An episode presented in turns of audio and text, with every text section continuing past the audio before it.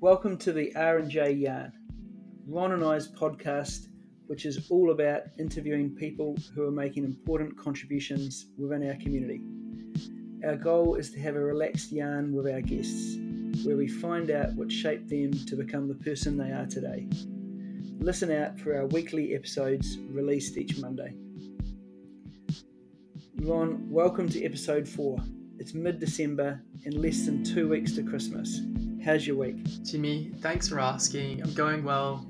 Uni just finished for me this year, so I'm focused on my part time job and been spending a bit of time down at Phillip Island and, of course, working on our podcast, Jim. Yes, we have been working hard, mate. I reckon by this time next week, we'll be over that mid December hump of work at work and social events in our non podcast lives. Things will be winding down a bit. And so, Jimmy, will you be able to get home to New Zealand for Christmas? Sadly, not Ron. Fortress New Zealand continues, so I'm going to have a Melbourne Christmas. It is really sad not to see my folks, sisters, nieces, and nephews in Wellington. But, mate, look on the bright side. I'll get to the Boxing Day test and do some day trips around Victoria. And honestly, I cannot wait for that feeling of forgetting what day of the week it is. Well, Jimmy, that's an awesome take on it, and it's you know they're lucky to have you, and I'm sure they'll be sad not to see you. Um, on today's interview, it's our first in-person interview, and I'm a Melbourne local, but I've actually never been to this place, Armadale Cellars.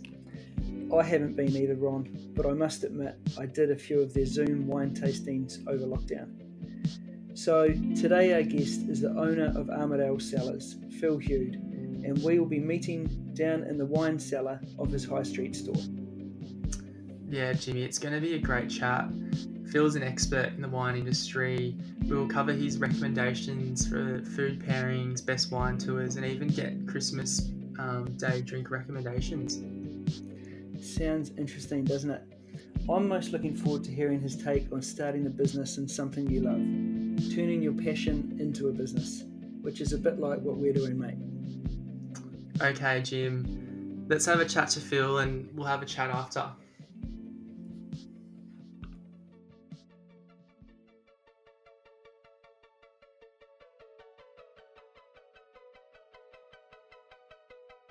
Welcome to another episode of the R&J Yarn. This week, Jimmy and I are sitting in a cellar in Armadale.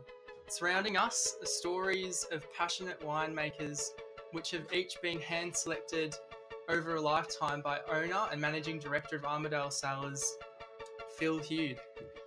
Phil's collection here is made up of over a thousand different wines. His selection of wines is so important to him that he makes it essential to plan at least one overseas trip a year to discover the finest wines available. Um, Phil's story, however, didn't begin here. Phil's passion for the industry began working in a pub as a young adult where he became a keen beer lover and then as he aged, his interest transitioned into wine, where he found himself visiting numerous local wineries, where he then decided to enrol at Roseworthy College in South Australia to attain a diploma in winemaking. Returning back to Melbourne, Phil took over a then struggling wine business in Armadale, where he then transformed into what is now regarded as one of Melbourne's most premium wine tasting venues. Phil is a prime example of hard work with great lessons for anyone who has a dream to pursue their hobby as their career. Phil, it's an absolute honour to have you on the show today. Thanks, guys. Um, how's your week been? Uh, as always, very, very hectic and full of uh, lots of uh, Venice pleasure. Well, what we'd like to start with, Phil, is just some quick, sort of quick questions, just some quick fire things. And so we thought with yourself we'd do like underrated, overrated in terms of wine varieties or drink varieties, really. So we'll Yeah. start off with rosé. Underrated, overrated, yeah, or something else. what a great what, what a great question to start off, and uh, how topical and how uh, how much it could be shot down by people I love if I go the wrong way. But I, I sort of think with wines and even varietals or styles of wine, I, I like to think them like my children. I love them all, um, but there are times when you know they don't suit me or they uh, you know they're, they're difficult. Um, but um, yeah, rosé, I would never have believed it would have the um, the comeback that it did. And, you know, obviously when I was a young adult, 20, 30 years ago, Um, rosé was a sort of sweet, sugary, confectionery, terrible thing, and Mm. now there's a lot of dry, savoury, gorgeous stuff coming out. Um, it's not something I drink lots of personally, but I you know love you know I do like rosé when it's applicable, and have had rosé in Portugal and uh, Spain and places where it seems really applicable, and the south of France. So um, uh, you know, is it overrated? Possibly at this stage. I think people are paying ridiculous amounts for Yeah. rosé, where it's not that complex, but it's an interesting style. New Zealand's favourite. I'm a New Zealander, fellas. You might pick Mm. up, but Pinot, Pinot Noir. Uh, I love Pinot Noir. I think uh, for me, Burgundy, you know, Pinot Noir and Chardonnay are my probably two favourite varietals. And, um, you know, it's possibly overrated in the sense that people pay ridiculous amounts for it. And I'm guilty of having, you know, spent, um, you know, some of my profits disgracefully on um, incredibly expensive bottles just to find the holy grail. I think Pinot is the holy grail. It's sort of, you know, once you get seduced by great Pinot, it's uh, it's a, it's there's a reason why wine is a drug, and um, Pinot is almost the ultimate pleasure if you find the right one at the right time with the right people with the right food. Mm, okay. Now, talking of spending a lot of money, Mm. what about if we go down the um, the pub down the road there and ordered a pint of Stone and Wood Pacifico? Yeah, that'd be fine. That'd be a good cleanser. There'd be nothing wrong with that. And uh, I'd have no fear with that. I mean, um, uh, funny, you know, some of those things in the introductory, I'd, uh, you know, I'd almost qualify. I mean, you know, I wasn't a true beer lover, to be honest, but I had to love beer because that was part of my repertoire in pubs. Is would you believe every Friday I would have my brief would be go down and shout, um, you know, pots of beer to people who were good customers in the public bar uh, of this enormous pub that I managed uh, in Preston in the northern suburbs, and I'd have to drink ponies, which are forty mil little little glasses, and I had a, I'd have about you know God knows how many fifty or hundred ponies. So um, you know, but the beer was very average 20, 30 years ago. I thought selection wise in Australia. Now it's spectacular. And Stone and Wood's a good example of you know, good craft beer. Okay. Uh, one I, I was struggling to uh, pronounce was uh, Beaujolais, Cru Beaujolais. Beaujolais again had you know the mother of all comebacks just recently, and uh, I think partly because Pinot Noir slash Burgundy has become extortionate, and Beaujolais, which you know normally is Gamay, Gamay uh, as a grape varietal, and Gamay is almost like a substitutable Pinot varietal, let's say, um, just at its quality of aromatic and, and uh, delivery on the palate. Um, so it has, you know, Beaujolais become incredibly popular. We import our own Beaujolais um, into the country, what a brand, uh, Domaine de Colette, and uh, yeah, no, it's become incredibly popular, and I think it's gaining probably the recognition it should have. It was always ghastly, horrible stuff 30 years ago when Beaujolais Nouveau reigned supreme. So, for us, our next section of the Mm. quick fire, we thought we'd give you some different meals, yes, and you'd kind of just give us a wine that you'd kind of pair with it. excellent. Yeah, So I'm we good at, thought- as you can see, I'm good So we thought we'd we thought we'd start off with an easy Mm. one. So what would what would you match with a porterhouse steak? Yeah, I think you know robust reds are always on the on the menu for porterhouses, and uh, you know so a, a good Shiraz from Australia, or you know I'd probably prefer a good Syrah from um, the Rhone. But um, yeah, you know I think anything robust, American Zinfandel, um, you know there's a number of uh, probably contenders there. Now this one might be a bit more tricky. What Mm. would you pair with, say, salmon? Yeah, salmon's a good one because uh, I Mm. like salmon, um, and uh, you know I think it's it's a really versatile food um, style to match with wine in terms of you know I think white or red. So uh, we could go Chardonnay, we could go Pinot, uh, we could go Gamay, we could go you know there's probably a, a myriad varietals that could match depending on their uh, focus um, in terms of the palate structure and flavour profile. But um, yeah, it's it's a very versatile food group salmon to be able to you know, apply to wine. There's, there's probably and again, depending on what dressing or what condiments or other stuff are with the salmon, obviously. Now this next one, Mm. say you had you had a hard day at work and you Yep, just wanted a quick you wanted a quick dinner Yeah, and you decided to go to the local kebab shop and Sure. get a get a falafel kebab for some un- random would- reason. no, no, no, no. What, what what would you pair with with a falafel kebab? Can you pair Yeah. something with that or? Yeah, I, I think so. Yeah, I think um, I think there's some really good sort of easy drink style reds. Let's say like a Pike's Tempranillo Shiraz. It's called Los Compañeros, which means the companions. Um, yeah, which is fantastic for uh, just an easy drink style with you know something like that with the falafel um, would be awesome and um, you know just the drinkability and gluggability and wash down aspect and and the quickness of having a falafel with the with that sort of uh, and and you know it's a cheap it's a sort of sub twenty dollar wine which you know in Armadale is inexpensive. We never use the word cheap. and what about if you went on a Macca's run Yep. and you just wanted to quickly swing by Armadale Cellars to get something you could pick up on the way, maybe? Yep. What would you kind of have with your, your quarter pounder and, and Right. chips? Yeah. Well, many years since I've had a quarter pounder and chips, but I, I still remember them. And um, yeah, I think again, you know, a sort of fun drinkability red style would be great. So uh, you know, Heathcote Shiraz like a Wild Duck Creek Yellowhammer Hill, or Mm. um, you know, would be awesome. Sure, with Shiraz Malbec, and uh, you know, there's some uh, great, you know, but. And again, that sort of fattiness within you know Macca's is sort of obvious, and you've got to have something fairly robust to match it. Otherwise, you'll get lost in the the sea of fat. Okay, nice. Mm. Next one. Okay. Mm. And then was a few favourites. So, Sure. favourite winery visited. Yeah, that's a really tough one because uh, I'm, well, I, sh- I shouldn't say I'm fortunate. I work very hard to make sure, as we, you did discuss, that's true. I'm one of the few people who can probably boast that last year I spent a month in Europe. Um, so I spent all of February just before everything went crazy with pandemic um, in Europe, and um, we went to a wine conference in Paris. It was just timing. We got out late February, but um, I, I work very hard to make sure I go to visit suppliers and or discover new wineries, and so you sort of realise when you go outside Australia and you see the wealth of Europe, and you know it's been there for hundreds of years, and they've put that maybe into an estate. You know, and you think about, I see a winery like here, Levantine Hill in the Yarra Valley, where the Jreissati family have spent untold money, um, you know, creating an incredible thing by the, you know, um, Costa Fendelides guys who, you know, did Mona and then built Levantine Hill in the Yarra Valley. And it's a, it's a fantastic ornament to wine in the Yarra Valley and, uh, and will leave a great legacy. But you see things in Europe that are just mind-boggling in terms of the the glamour and the stature and the um, style of you know, especially the obvious ones of the chateaus in Bordeaux and um, you know, the Champagne, you know, which again has resurrected itself because a lot of those places were devastated, Yeah. you know, during the war. Okay. Mm. What about another favourite? And this is sort of related, but Yep. favourite. If if we were going to go on a wine tour, Mm. what would be your risk? If we're going to do one wine tour in our lives to a region, I'm talking about to a region. Yes. Which region would you recommend? Yeah.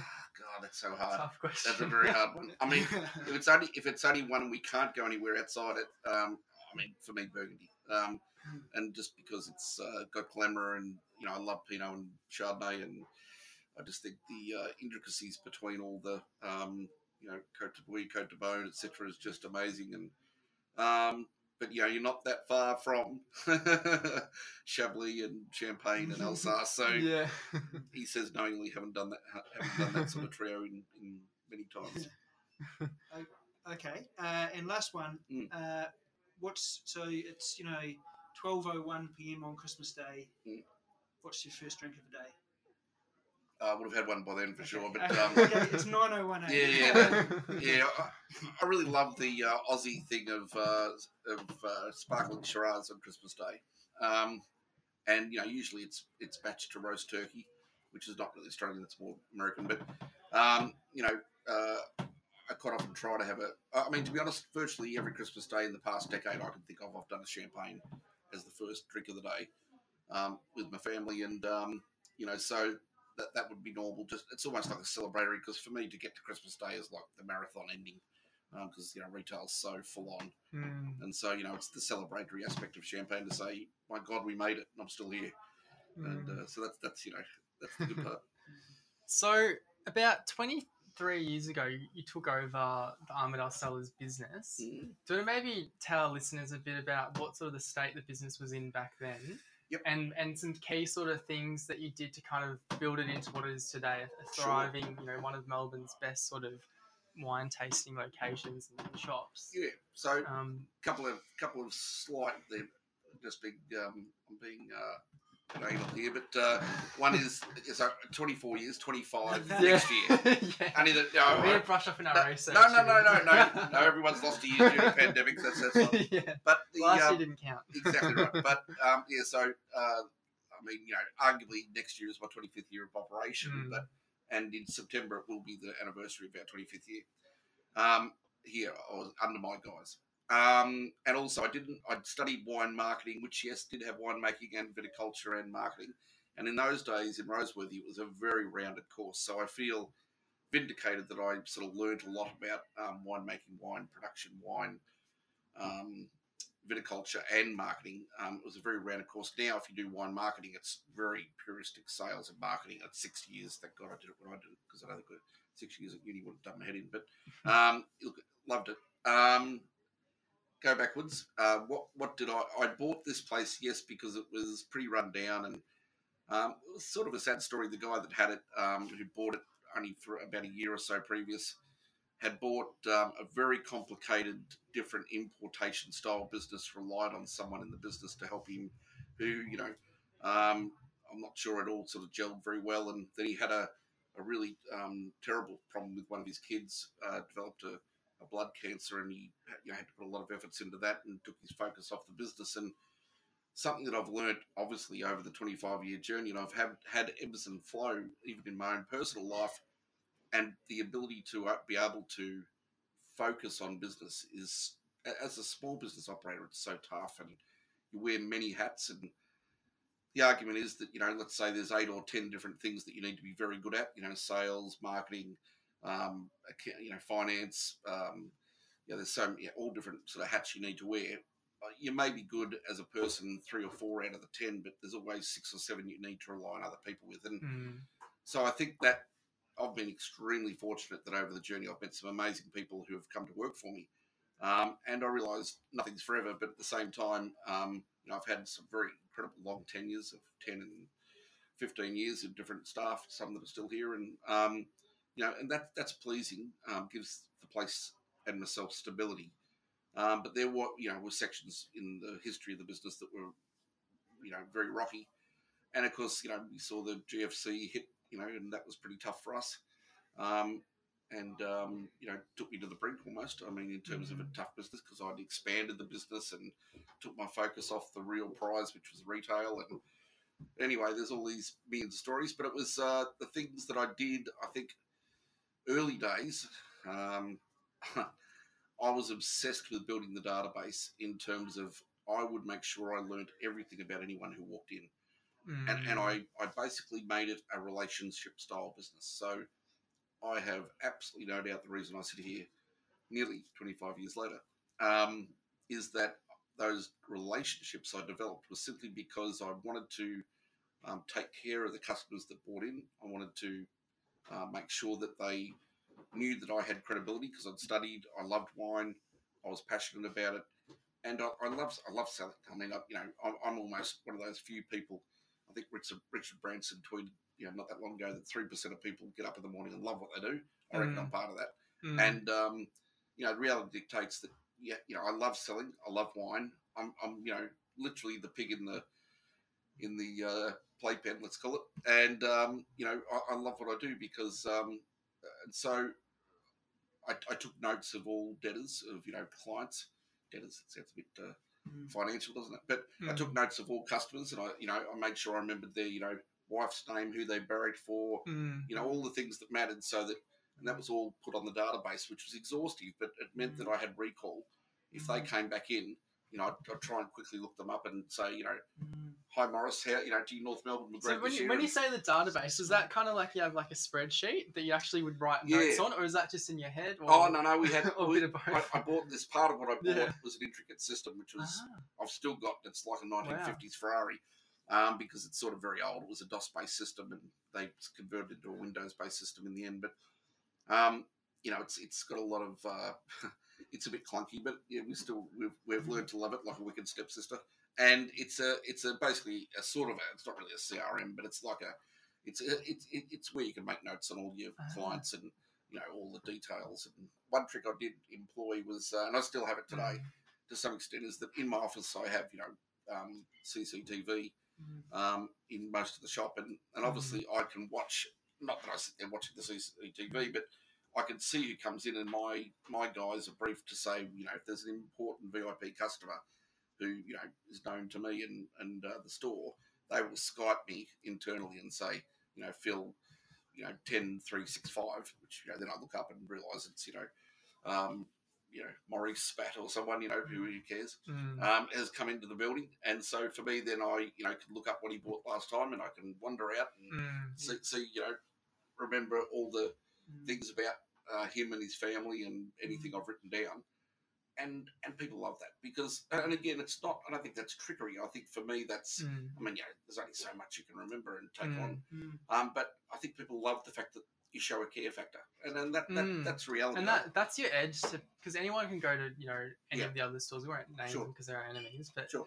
Um, the difference between going to any sort of independent business is that they offer that customer service. Like I work in a pharmacy now, competitors like Chemist Warehouse. Yep. But what we really focus on is getting to know our customers, um, offering them the extra services like you know getting their blood pressure or whatever. correct. Um, but that's that's all you can really do, isn't it? Because it's so Absolutely. hard to kind of you can't compete on price. Well- um, it's it's not possible because yeah, the one thing I distinctly Mm. learnt in um, I took out from some of the marketing subjects. So we did competitive strategy, Mm. um, you know, in marketing, which was one of the subjects, and uh, they used used to use the um, books um, from Michael Porter, who was a Mm, you know, terrific competitive strategy writer. And, you know, I don't know exactly when he was around, but it would have been probably the 50s or 60s, I don't know.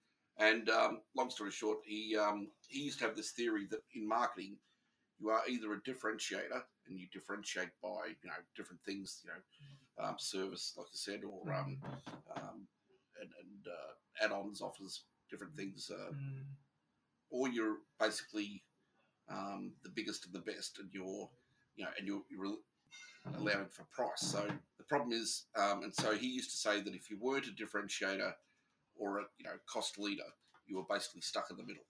I made a promise to myself not to be stuck in the middle. So we differentiate by having wine courses, by having wine dinners, by having wine tastings, by offering a really distinct wide offering that's different to a normal bottle shop. I consider myself a wine merchant, you know, which sounds a bit wanky, but yeah, yeah. um, it's not. I mean, it's it's me me saying, well, you know, we're giving you not just the general base level of Maslow's hierarchy of wine, let's call it, which is Maslow's hierarchy of needs. You know, we don't give you the standard stuff. We build on it till you get this self-actualization of you know how much you love wine and how much we can take you Mm. because there's so much, so many levels you can go to with wine. So, Mm, and so we're going to get into some good wine questions in a second. But say if you like Ron and I, we love coffee.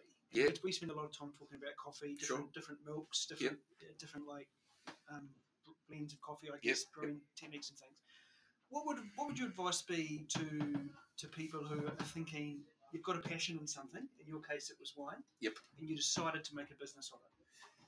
Yeah, it's What, a, when you look back now, It's a great question. Um, uh, I've got many people I'd, I'd followed over the journey, you know, who I admire for what they've done marketing wise, etc. And uh, Gary Vaynerchuk, who's an American, um, who's very renowned for, he started like I did in a wine business. And he was working for his father, who, who was the manager of a store, and then ended up being the owner and took it to some ungodly um, regime. You know, took it from a three or four million dollar business to a 40, 50 million dollar business Mhm. um, by by being the early adopter of um, of uh, social media in America. Mm. Um, and now he you know writes. He's written books on social media, scores of books, but also now he's like a uh, PR type and it's frightful money.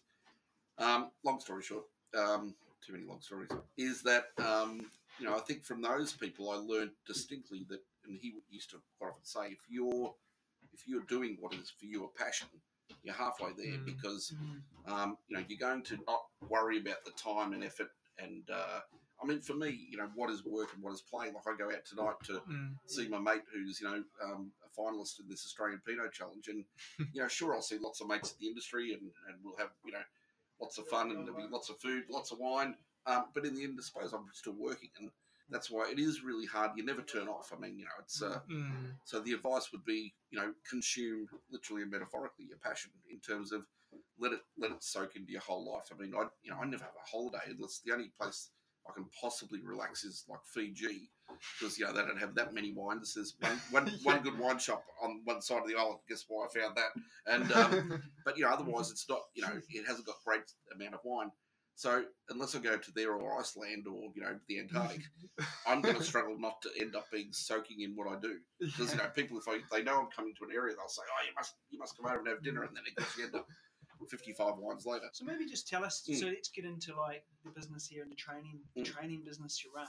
Mm. What sort of what sort of courses do you offer? And like, I suppose perhaps rather than just cataloguing it, maybe just say like, what, what are people wanting? Like, what do you Yeah. think's the demand, and why do people come in and Yep.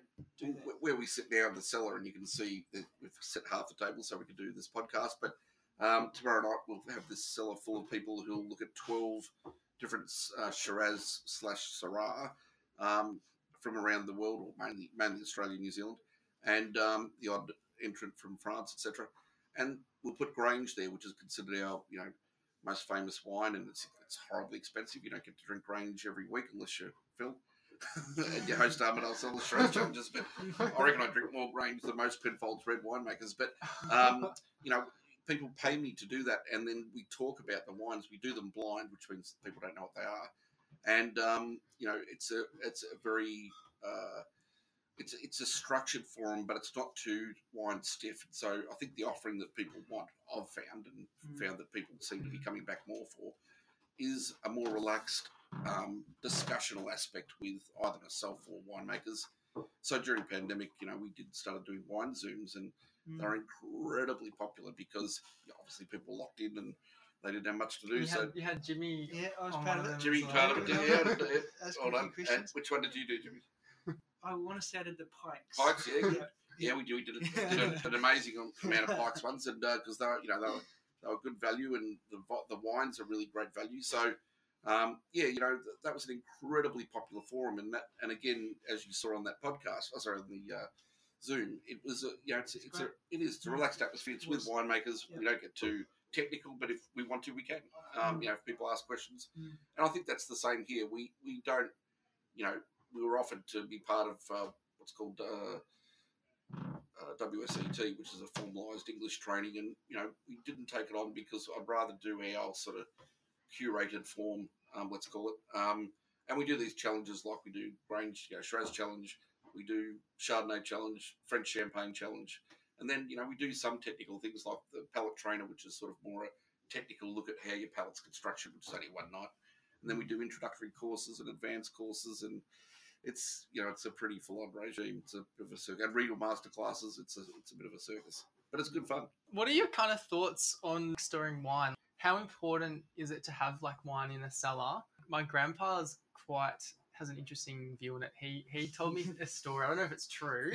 There was some study in France where these guys put all these boxes of wine in the back of a van.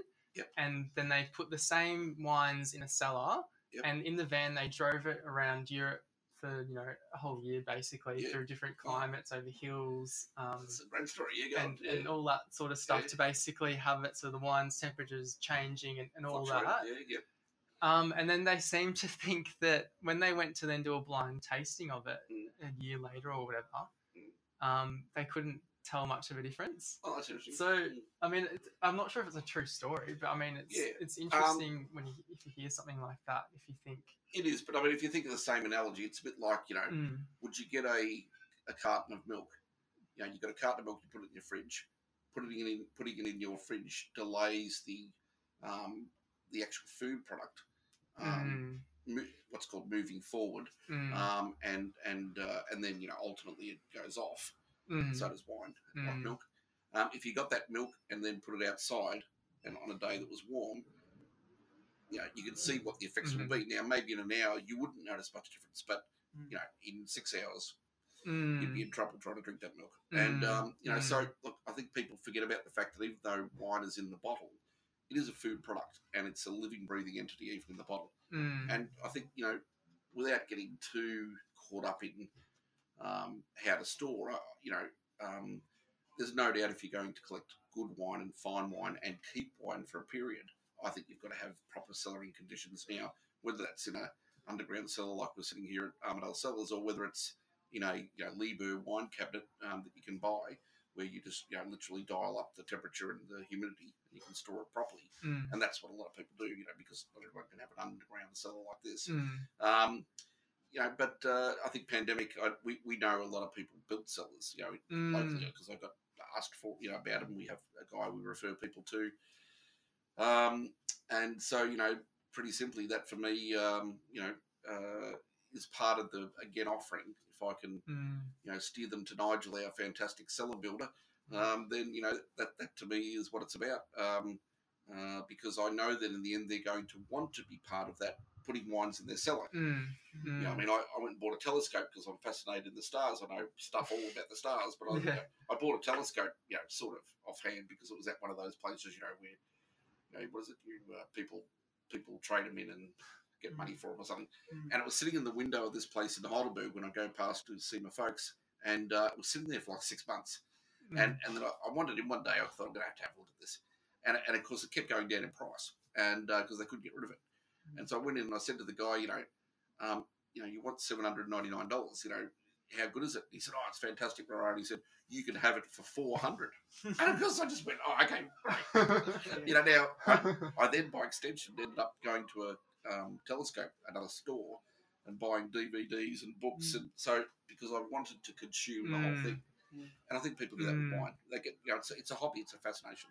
So what about so just a bit of a harder question now, Phil. We've got to test you here, and um, like you know the alcohol industry, Mm. just like you know the gambling industry and a whole lot of other things. Yep. Like has its detractors, right? Sure. And um, um, you know you'd know.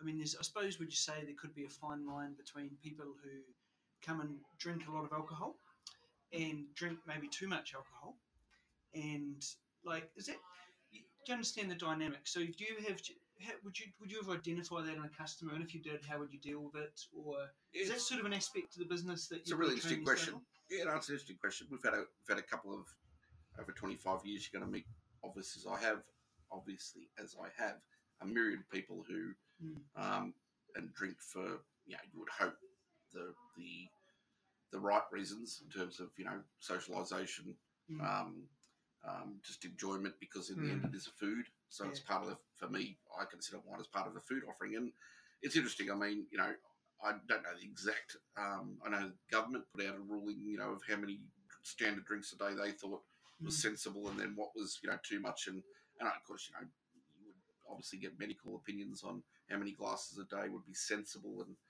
and I'd probably, not probably, I would overstep that. I'm sure I'm almost, I won't say I'm a high functioning alcoholic, but I'm certainly a, you know, I'm, and that's a joke, of course, but I'm, uh, but pretty simply, sure, just qualify that, um, is that, you know, uh, you know, the reality is that, um, you know, Yeah. there is a, there is a responsibility as a licensee of a license Mm. um, to make sure, you know, we, we'd, we'd always, you know, I'd never serve anyone who seemed they were inebriated or um, had had too much of the good stuff or, God forbid, bad stuff. And I hope we'd never sell any bad stuff to them. Um, you know, in when I managed pubs in my youth, I saw a lot of that in terms of Mm. people. Yeah, that was part of my job. I had to literally evict people who, um, you know, had had too much to drink thirty or thirty-five years ago. I think the whole social fabric has changed, and people have made been made aware. But you know, one story which I don't like telling, but it's an interesting one, is that you know I had a lady um, local who, who unbeknownst to us, had cancer, Mm. and she seemed to buy an, an exorbitant amount of um, scotch a week from us. Like Mm. and it started at Mm. two bottles a week. And Mm. I thought, well, that's you know, you don't know who she's sharing it with. Mm. And then it got Mm. to about four bottles a week, Mm. Wow. and you know, unbeknownst to us, of course, she was numbing herself um, from the, the problem. Yeah, she was in pain, the poor thing. Mm. And Mm. uh, love this lady. Uh, Mm. um, and you know, I almost feel terrible telling the story, but Mm. uh, and then I got to a stage. I remember actually, you know, when she got to like, I think it was like one stage she ordered four bottles for the week, and so like you say, as a duty of care, I actually did the delivery myself, um, which I don't do that much nowadays. Um, a myriad of other people and, and couriers take care of. But you know, she's Mm. local, and I went down. I, I took the four bottles, and I said, I won't mention names, but I just said, Mm. you know, hi, you know, um, you know, she knew me because in the old days I used to take her one bottle, you know, because I did everything, you know. Mm. 25 years ago, I'd be, you know, the delivery person, the Mm. marketer, you name it. And so, therefore, um, the interesting part was uh, I said, you know, look, you know, are you sharing this or what, you know, how, how are you taking part in this? And she said, I know I've got some friends that come around every week and we have a, you know, bit of a drink. And she chuckled and Mm. I said, right. And I said, you know, I'm concerned about you. How are you going? And she said, well, I must confess, you know, you don't know this, but I'm, you know, in late stages now of cancer Mm. and that was really tough to talk Mm. through with her. But you know, again, I felt um, I felt pleased, let's say, that you know we were able to talk about it openly, and um, it was a, it was a, and I said to her, look, I think you know, as a licensee, I, I need to, you know, if these are all for you, I'd prefer probably not to supply you, and I think you need to take other, you know, other Mm. medical opinion.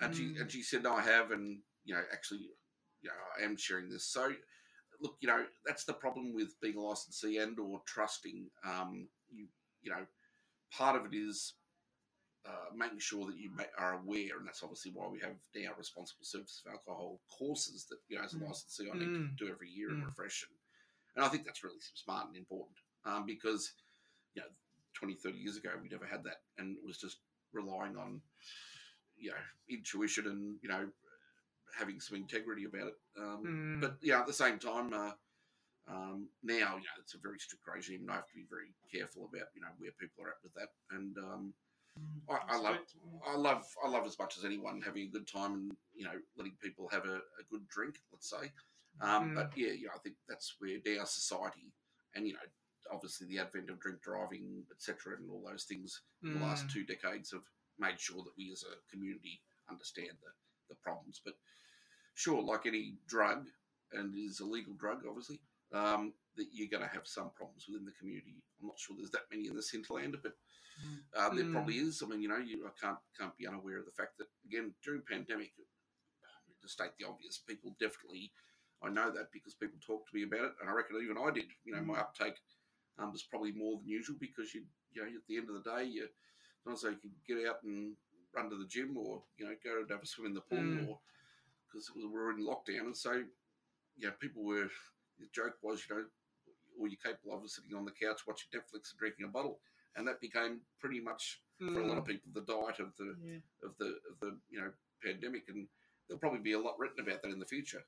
But for us, it was interesting though. It tur- turbocharged a lot of local people who are rich and famous who normally would get in their Maserati and drive to the airport and not go to Armadale Cellars. They were forced to Mm. wa- get their daily walk in, and they'd come past and go, "Oh, look, I knew you were here, but we'd never come in."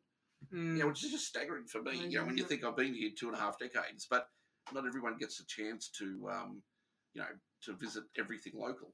Yeah. And you know, I can think of places near me. I live in St Kilda, and you know, I haven't visited every place near me in St Kilda and Acland Street and Chapel Street. So Mm. you know, it's it's. Uh, but that forced everyone to sort of go past and look in. Let's say, well, the shop's open. We can go in and go. You know, we're, we're an essential business, which I still find quite bizarre.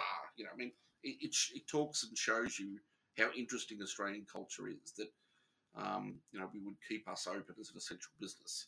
It's almost an affirmation from the government to say, well, yeah, there's so much revenue from the taxation and on I think that's a big part of it. It's, it's Yeah. an obvious for the government. That's maybe part of Yeah. why When, you go on your trips overseas and stuff, do you notice a distinct difference in like drinking cultures? Yeah, sure. No, I Like, think, Do you think yeah. we do kind of have a lot of work to, to be done here in terms of even people's like maybe appreciation of Yep. of, of alcohol and stuff? Like I definitely feel like um, people from my generation perhaps are more just like, oh, whatever's cheapest, I'll get a bag of goon and head down to the park.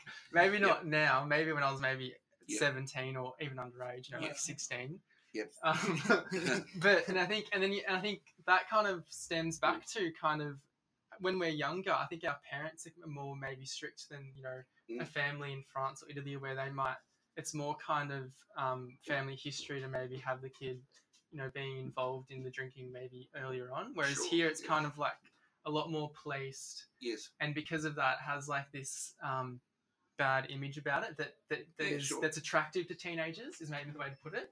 Look, the, the anti-alcohol lobby Mm. have ensured that that's Mm. been a topic in front of the government, and uh, no doubt we're aghast with you know probably some of the figures that were happened because of pandemic and the uptake of, Mm. of people's imbibing. Um, but you know, it's. uh, I mean, I'm not a. Um, you know, I, I read because I'm an alumni uh, of the University of Adelaide, having passed what I did. Um, you know, I read certain things that come through. Um, you know, in terms of alcohol and. Uh, I mean, to go back and answer, yeah, there's no doubt traveling the world. There's different cultures have different, you know, uh, approaches. Let's call it to alcohol. Mm. Um, and you know, rightly or wrongly, I mean, again, you got to remember Australians' intake is decent, but it's not not near as much as some European countries. Yeah, Mm. and, and they would consider it part of the food diet. I mean, it's not Mm, unusual yeah. for French Mm. country workers to sit on the side of the road at ten thirty and open up a you know a, a Mm. flag a carafe of rosé or you know Mm. uh, bottle of rosé, share it with their compadres who are working with a baguette. And yet, you know, Mm. if I, if you came here at ten thirty in the morning, I said, "Let's have a rosé." Phil's Phil's been on the drink. What's going on? Like, yeah. Um, so you know, and Yeah. yet that's normality, really. In, in, not that every French person would do that, but But there's something in that though, Yeah, yeah. because in like in the Mediterranean, like I I don't know if you know, I have a background in nutrition, right, yeah, and the Mediterranean diet is considered you know the best diet to have, and Yeah. and the people in the Mediterranean, it's it's not uncommon for them to have No. at least one or two glasses of red every, every day, absolutely. and yet you know they're living you know longer than more people probably perhaps in these other Western Mm. countries. Oh, I think Like, do, do you Yeah. do you believe in that Oh, phenomenon that red wine's like a healthier I- option to having read- you know beers all day or, or Absolutely. whatever? I've read so many articles about the health benefits of, like, say, one or two glasses Mm. a day. Um, you know, it's a very difficult one to prove exactly what the tipping point, and that would depend physiologically on the makeup of the people um, we're Mm. talking about. So, um, Mm. the um, uh, you know real, reality dictates that um, uh, you know there's going to be always exceptions to a rule, and there's always going to be you know case studies of people who are different to what the norm is. But I, I think there's no doubt that one or two glasses of wine has proven over probably thousands of years, and you know the Bible Bible um, you know put Yeah, it forward. true, I mean, I'm, I'm an old Catholic uh, Christian Brothers boy, so you know, and I, you know, so I know there's a Mm. an absolute frightful array of uh, references of wine in the Bible, and and obviously, um, you know, I'd love to be able to turn water to wine. God bless Jesus, but um, but you know, reality dictates that um, that you know, uh, I think it, it is definitely right that you know, there's so many benefits to wine, and I mean, you know. You mentioned earlier about competitors. I'm not afraid to, you know, mention. Yeah, there's obviously two you know, Coles and Woolworths, but um, part of uh, Woolworths offering is Dan Murphy, and Dan Murphy was obviously actually a person at one stage, and no longer. Uh, he's uh, not no longer on planet Earth. He's in the vineyard in the sky. Mm. But you know, I met Dan, and Dan wrote some really interesting books about wine, that how wine would give temperance and Mm. and um, you know and calmness to people. Mm. And obviously that was in moderation. So the key for me Mm. um, I mean, looking at my body, you can see I'm not. I maybe haven't learned moderation exactly yet, but um, you know, meaning Mm. there's no doubt for me, moderation is the key to it. You know, in all aspects of life, and I think one or two glasses of wine is not Mm. not silly. But um, Mm. again, like any any hobby or any fascination, or when you run something with gusto, sometimes you can overconsume it, and uh, literally and metaphorically. So the, the tough part for someone like me, who's literally you know the fat kid in the Willy Wonka chocolate factory, um, is that how do you resist from not just making it too? You know, people like me have to be careful that it doesn't consume their life. I mean, you know, oh, What what sort of things can you do to, to Mm. stop just from consuming your life? Yes. Like what is there certain is there certain weeks people are like okay I've had a big week next week I'm gonna take Monday Tuesday Wednesday off from from having Yeah. the, the reds or yeah, there are people that say I've had a big life, but the um, no, there's um, yeah, I, I mean, you know, I've got a, I've, I've had to put a number of things in place, and I'm by far perfect, but not by yeah, by far not perfect, but um, you know, I take uh, Beroccas most days to offset the depletion of vitamin B, and um, also the um, uh, basically, you know, other, you know, I drink lots of water, um, so that you know, basically that offsets the de- re, uh, dehydration aspect, um, and, and you know that's part of it. Um, You know, and I think uh, for me, I have to I quite often teach in wine courses. Are very very smart to, um, you know, uh, when you get home, have a glass of chilled water. Yeah. Rather than get, you know, open a bottle of Riesling or Chablis and, um, you know, you're straight into it. Um, and you're drinking for thirst, not um, not um, uh, not. Yeah, you've got to watch that you're not drinking for thirst rather than enjoyment, and I think that's part of you know uh, where wine can be. Again, you know, wine's one of those things that once you drink more of it, you loosen up, so to speak, and you think this is great. I'm going to drink more to make this. It's going to be even better night with Jimmy, and you know, yeah, but in the end, you, you've got to be, I think, socially responsible. And everyone's now Mm. aware of that. Isn't it, isn't it great? We're here, Phil, and there's a lot of activity going on in the shop. There So is. What we're hearing. Isn't this wonderful? There's good, good, good for business. There's phones ringing, it's people going everywhere. No, it's all good fun. Yeah. So, um, don't want to take up too much of your time. A few more questions. Getting back to um, the there's a phone going. As tell you what, people are keen to get their phone out. They feel. But um, if we're thinking about the Australian wine industry for a second, yes. so do you would you really recommend people to drink? You know, to support um, small wineries or Um, you know, is that something you consciously try and do, or Yeah, I think we've always been on the boutique side, and uh, and you know uh, most of the people that we've got what I'd call close relationships with would be called small boutique wineries. There's still a place that I have a respect for, you know, the large um, large suppliers. But again, go back to that um, Michael Porter theory of I think now we're in a really interesting stage for the industry where people who are at a certain size are a bit stuck in the middle, and Mm. you know, with the whole China dilemma of export, and um, that's really hurt certain medium-sized companies more so than the big Goliaths. Mm. Um, you know, the big Goliaths always tend to get through anything because they can just, you know, literally mobilize resources into a certain area or, you know, certain markets. But, um, you know, mid-sized ones are the ones that have hurt, you know. And, but then, um, you know, I think people just got to find a different way to twist and turn.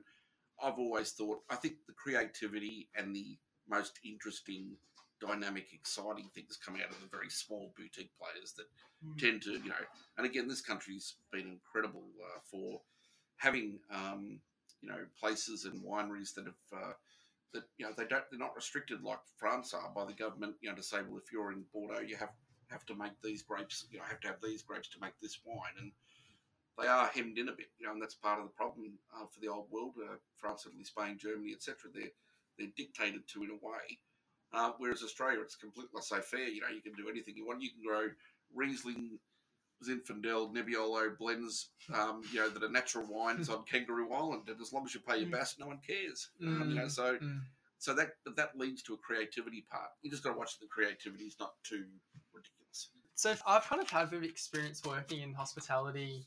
I definitely noticed that the whole sort of hospitality industry compared to other industries kind of um, I think has more like sort of drug problems and, and stuff like that. And I was wondering what sort of your experience perhaps was, you know, growing up in hospitality and I, I could fill you ten podcasts full of. I've got more stories than, and you know, I managed a pub opposite um, the major prison in this um, Mm. state, you know, which was Pentridge at the time, um, which you know had all the people, the characters out of Underbelly who drank there, and so you know that was absolutely intriguing. You know, I used to run this you know night spot in Preston um, that was part of the same chain of hotels that had you know two thousand screaming kids on a Saturday night. It was you know, a bit like the Wild West, and I'd have a team of um, bouncers they were called. They were security men um, who you know it was just complete madness. Um, I, you know, uh, yet you know I've hosted some of the you know most bizarre, you know, beautiful wine dinners with um, high end clients and with the most beautiful uh, wines, you know, from around the world in some of the most exotic locations. I've got a certain client who takes me away every couple of years on their sort of uh, corporate run, let's call it, to um, you know basically latch up with some different friends from around planet Earth, and they have these high end dinners that I help curate. Mm.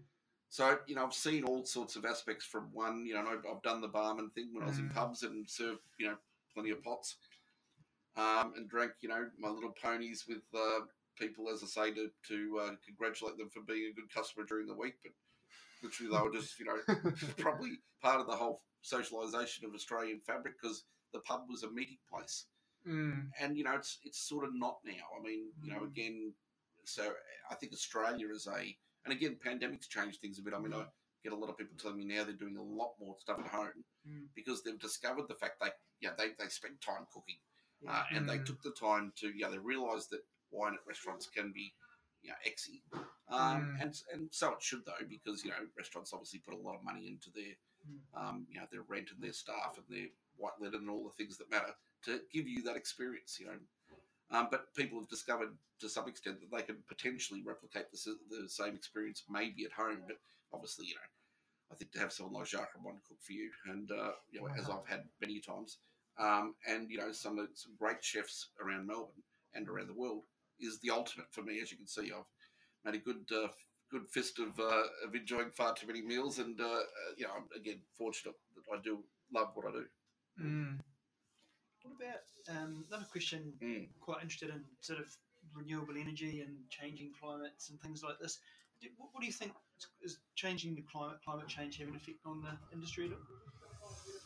Yeah, it is. It's going to be a huge factor. I mean, look, climate change is affecting anyone who doesn't think it's it's not going to affect you know so many things. And Mm. I can't believe there are people who don't believe in climate change. But um, I think yeah, there's no doubt through history there's been obvious times of climate change in all areas around the world. But um, uh, reality dictates that um, we are in a very interesting stage now where there's you know literally just too many people on planet Earth, and we're obviously obviously warming up the planet, and therefore things change and uh, Mm. weather cycles and patterns and whatever. And because of that, um, in the end, wine production is farming, and because of those changing weather patterns, it's going to severely affect how you know people sort of forget about when they go to a winery cellar door how you know that person maybe if they're boutique have killed themselves literally to get you know that wine in the bottle to present and Mm. then people sort of you know pretty blasé at cellar door might say yeah oh, yeah not quite me I'm not, not wrapped in that one you know which is really heartbreaking for someone Yeah. behind the jump who may have you know Mm. put all that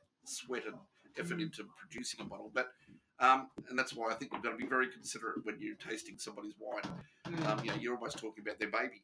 Um, Mm. So, uh, but having said that, um, to go back to the real question, there's no doubt that you know all the winemakers tell me they're seeing fluctuations in picking times, um, you know, disease pressures, um, and you know some grapes uh, lend themselves. Pinot's one of the great examples that you know it's a it's a heartbreaking grape, and, and you know uh, weather patterns and uh, disease pressure can really you know make it incredibly hard to grow up successfully. So Mm.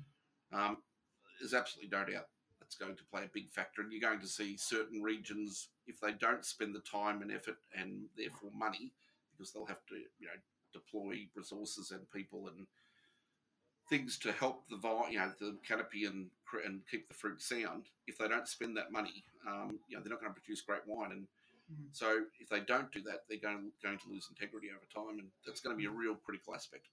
And are are you sort of seeing more opportunities in, in somewhere like Tassie where they would have perhaps not had the, the best climate for a lot of great. Tassie's already the gold rush area. I mean, Yeah. um, you know, Coal River Valley, which is just outside of Yeah. Hobart, is almost like the place. It seems like the you know where the gold rush is um, to grow you know vines, Mm. and you know certain companies like Brown Brothers, who started obviously in Northern Victoria, Mm. have you know over a decade ago decided to invest in Tasmania, knowing we would have changes, Mm. and that's very smart Mm. by them. Mm. Um, Mm. And you know, uh, Shaw and Smith, you know, in the Adelaide Hills, also cool climate, but you know, have invested in Tolpuddle Vineyard in Tasmania, and um, so there's going to be a number of examples of people going either south in the southern hemisphere or north in the northern hemisphere Mm. to make sure that they, um, you know, can continue their legacy um, to some degree. Uh, because again, to state the obvious, the global warming aspect's Mm. going to change certain areas, and I think, you know, the, the question would have to be raised. You know, is Barossa, Mm. you know, in the flats, you know, sustainable at the price ranges? Um, you know, in say ten years, you know, if uh, Mm. it gets so hot, you know, they're going to literally have to pick so early, and there's going to be such a short window of opportunity, and it's it's really puts Mm. pressure on the winery and the resources. As, And so we've spoken about the future of the global sort of climate and where that's all heading. What what what about for you? What's the future for kind of um, Armadale wine cellars? Um, Yeah, well- what plans do you have? it's a great question. I, I don't have any succession plan, which is a bit of a bit of a worry, but um, to some degree. But uh, you know, look uh, again. I'm I feel very fortunate. I love what I do. I'm not I'm not um, deluded by the fact I don't think I'm. I you know I know people may regard this as a fantastic wine um, place to come, and you know I'd like to think I'm part of that, and uh, and and I'm sure part of it is the fact that a lot of the goodwill is in myself as an operator, which is always a slight dilemma for them Mm. selling it. And I, but I've never had a want to sell it, so Mm, because you know why would you give up what you love doing? But Mm. but um, you know the the smart supposed business sensible thing would be to um, you know hand pass the baton at some stage and uh, as my 94 year old father says, life is timing, the rest is bullshit. You know, that's true Mm. that, you know, sometimes it's whether you think this is a good time to do it and uh, economically or because someone's offered you um, a price or whatever. You know, we've had a couple of times where um, people of one of the chains came here once and offered me and we let them have a look around, but I just thought, you know what, I just don't want to, you know, I don't, I didn't want to give it up at that stage and I, you know, I knew there'd be a million hoops I'd have to, you know, jump through to satisfy them, and I thought, no. Um, so, look, you know, if someone came and offered me millions and millions to Mm. walk and or you know to maybe manage it for them, sure, I'd possibly consider it. But you know, for me, I'm just again fortunate that I do what I do. I, I reckon I've got another maybe ten years if I'm lucky. Um, where I, you know before I um, think I'm getting too old and and uh, whatever to do this. But you know, again, it's it's great to be. I think you feel younger when you're around younger people who work for you. Mm. Um, but we've got you know a varying amount of age groups here that work here, and um, you know, warehouse guys just turned seventy, and uh, and he's in such he's in far better physical nick than I am, which is terrible little bit. But he, you know, but that, that to me is um, part of why, yeah, I don't have any uh, real, except for the fact of you know delivering good product and wanting to make sure that we still have a good offering and that you know we keep our integrity and our prestige. Mm. I give um, yeah kudos to uh, Josh showed us around earlier, Yep, got and he he got the money. You know, he was spot on with the first drink on Christmas Day. Yep. he said sparkling cherry. Is that right? How funny? Yeah. So um, you know that's a great credit to you, and all the staff seem really happy, which I always lo- love to see. So just our final question. Juan and I are passionate about exploring ways to help people with their mental health, as we've spoken about just before. And Sure, as we said, COVID nineteen has been a tough time for many. it has. So, as a business owner, and as you say, you're balancing all these balls at, balls at once. Mm. What's your advice for our listeners in terms of managing your health and your well-being, but also high performing like you are, you know, and and really living your best life? Like Yeah. Yeah, it's interesting. I have, you know, some of the young ones that, that work here are amazed at my um, continuing stamina, if that's the term, of, you know, rolling up day after day and event after event. And, and, you know, even if I've had a heavy night and they know, like tonight, you know, if my friend wins this award, we'll go out on the town, let's say. Mm. Um, and, you know, but I'll have to, I'll do a Shiraz Challenge tomorrow night, you know, uh, Mm. and I've actually got to go to a charity lunch tomorrow in between. And, but I won't go silly, you know, I'll, I, I think, you know, the moderation not that I'm the greatest uh, uh, example of moderation. My doctor would uh, tell you otherwise in some respects, but you know we're working on that. And um, in terms of eating and drinking and enjoying life too much, I think part of it is um, love what you do, Yeah.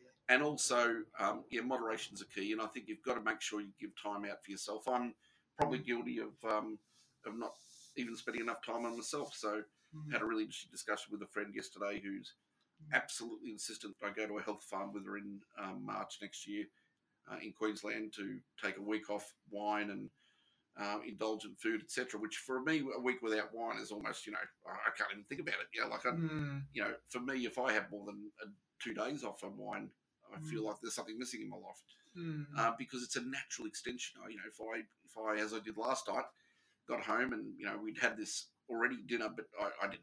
I was presenting the whole thing, so I didn't really eat. Mm. So I got home and I had this uh, lovely prepared chicken parmigiana. Doesn't sound that uh, salubrious, does it? But from Canning's, which is a great butcher's up at uh, up here.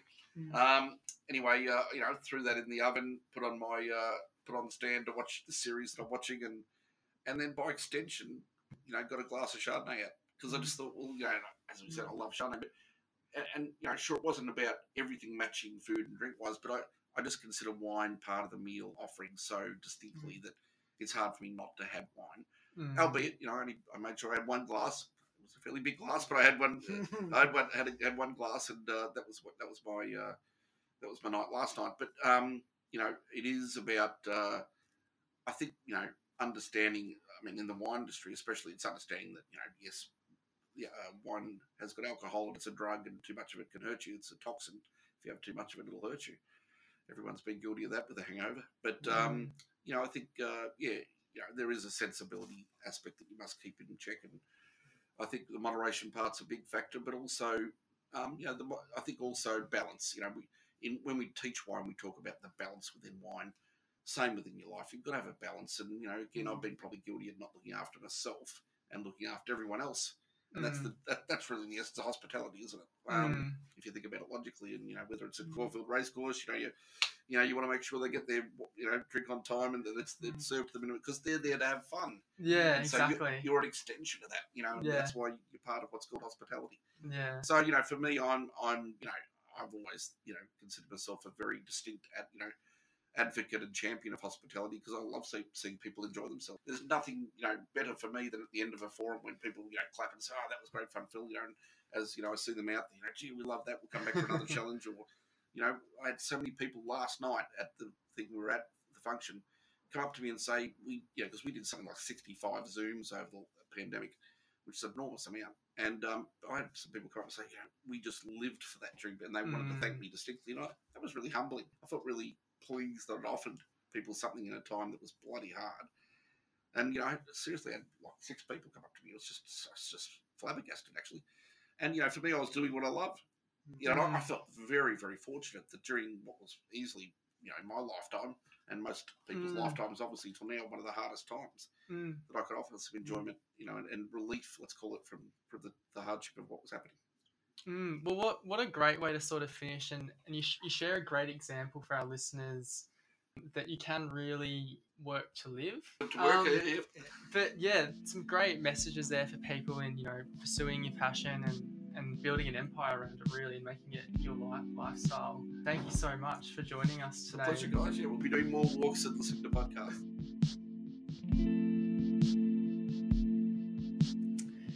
Hey Ron, there was such a great feel with that chat, wasn't there? The ambience sitting downstairs in the wine cellar, surrounded by the wine boxes, maps of all the regions, the setting up of the tasting glasses for the, for the event that night just set the scene superbly, I thought. You're not wrong, mate. The cellar is a must see place for people in Melbourne. Phil said he promised himself he wouldn't get stuck in the middle in terms of quality, and I can definitely assure you he hasn't. And I'm a bit like Phil in a sense that I'm a perfectionist myself. And I can emphasize what he said about if you're going to start something like a business, then go for it 100% and make it the best possible quality. And I also loved how he channeled Richard Branson. He said, You want to be in the 3% of people who love what they do, and Phil said he was one of those. Yeah, exactly. It was a bit similar to what Ken and Paula said, really, in regards to like we just got to find that thing that you've got passion for and then go for it. I enjoyed it when Phil said you should literally and metaphorically consume your passion. I really enjoyed that advice, and I try to do that with my day job in renewable energy. It's also a bit like us with the coffee, I guess. You gave me that AeroPress, and that's allowed me to really mix up my home coffee selection between the stovetop and the AeroPress, and you know, I know a lot more about coffee now. Jimmy, I hate to say it, but I think your coffee palate still has a long way to go. And not to mention your milk frothing as well. But I reckon you're on track to be a barista maybe one day.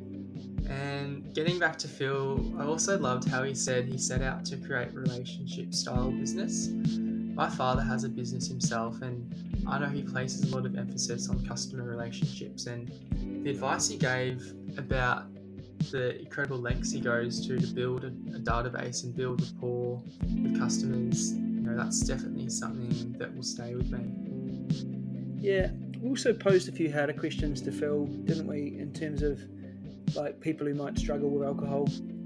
I'm sort of quite lucky, Ron. I love a drink for sure, but I'm also able to say no when I need to, and I realise that I'm just fortunate to be like that. As Phil said, everything in moderation is the key. So I guess if either of us was to know someone who struggles a bit with drinking, I recommend that we should just have that conversation with them, a little bit like Phil did with the person in the story, and encouraging them to seek a bit of help. Yeah, so true, mate. It was really nice to hear. And I personally went through a bit of a rough patch myself. And I was quite lucky to have the people I did around me. And those conversations I had, you know, I'll forever be grateful for. And the other thing I really enjoyed was Phil talking about how COVID made a lot of people realise that they can recreate that restaurant experience from home. And I've definitely found I've been spending more time at home than I did pre lockdown. Uh, what about you, Jim? Have you been at home a bit more, do you reckon? Or Mm, yeah, agreed, Ron, to an extent. Uh, I think what I found is that we go out at different times of day. So a lot of my friends will meet up for lunch and then we'll have, have a few drinks or whatever in the afternoon. And then we'll be home like relatively early. So that's that's sort of what I've noticed, but maybe it's just my age actually. oh, I don't reckon. Like all my mates, we still catch up early in the afternoon for a few beers these days. So definitely not the age. Think another part of it actually, Ron, is people are getting pretty concerned about being caught at an exposure site. Uh, I've got two friends, and both their partners were at this event last week that I was supposed to go to but didn't, and um, uh, they they both caught the virus there. So now you've got the these two couples, one of them self isolating in a room at their apartments, and you know it's, it's actually just a pretty crazy situation, isn't it? Yeah, that's a bit tricky, isn't it? I've been quite lucky that I've never caught the virus myself, though I would be kind of keen. Um, I found that it'd be kind of nice in a way to have some self isolation to kind of catch up on life admin. Yeah, absolutely. There's just so much to do, isn't there? It's a bit like starting this podcast, really. As and I guess getting back to Phil, as he said, to get Armadale Cellars started to the state where it is today, he had to put in so much time and effort. And to the extent that Phil even said he even enjoys life a bit too much. So I was really pleased to hear in Phil's interview that he's got that trip booked into Queensland to get some downtime. He also said, actually, that it's very difficult to be an expert or even have the time to do everything. So it's really critical to get those good people on board early who, who you can form a team around. Absolutely, Jim. And Phil's episode was a great one. And I just want to lastly mention our cameraman that we were able to get down to come there, Adam. He was, you know, really helpful in getting some great photos that everyone will hopefully be able to see on our social media. So, Jimmy, who do we have next week? Uh, Ronnie, next week we'll be releasing our Christmas special, and you know it's a great it's a great time of like joy and fun uh, for people who are a little bit more fortunate, but it's also a time we should think about people who are not in as good a situation. And so we decided that we'd showcase an organisation called the Mission to Seafarers here in Melbourne. They look after the workers on merchant ships and cruise ships, and these people actually can sometimes be in a very difficult situation. They can be away from home for months on end, and so what the mission provides is somewhere in Melbourne uh, where they can come and just catch up on things, call home, uh, you know, just sit down and have a chat. It's a really great place. Here's a preview of our chat with Sue Dight, who is CEO of the mission. The shipping company will abandon the ship. They will stop paying seafarers, they'll stop supplying the ships. So they've got no food, no fuel, nothing to actually allow them to come ashore or go home. And then, because of the way maritime law is set up, you cannot leave and abandon a ship if you're the captain. Re- only recently, um, within the last 12 months, there was a ship's captain who had been aboard and abandoned for four years. He was living alone on that ship for nearly four years. And the mission over there were able to supply food and water and you know generators and things like that, fuel for a generator. Because otherwise he was we know of crews that have been living on air conditioning. If you don't want to miss that episode, check out our website, theyarn.org.au, and subscribe to our newsletter so you will always be up to date with our releases. Lastly, if you really enjoyed this episode here at The Yarn, we would appreciate if you subscribe and leave five star feedback on your favourite podcast platform. Those are the two best ways to support us to keep the lights on and the podcast coming. And as always, feel free to send us an email podcast at theyarn.org.au. We love hearing from you.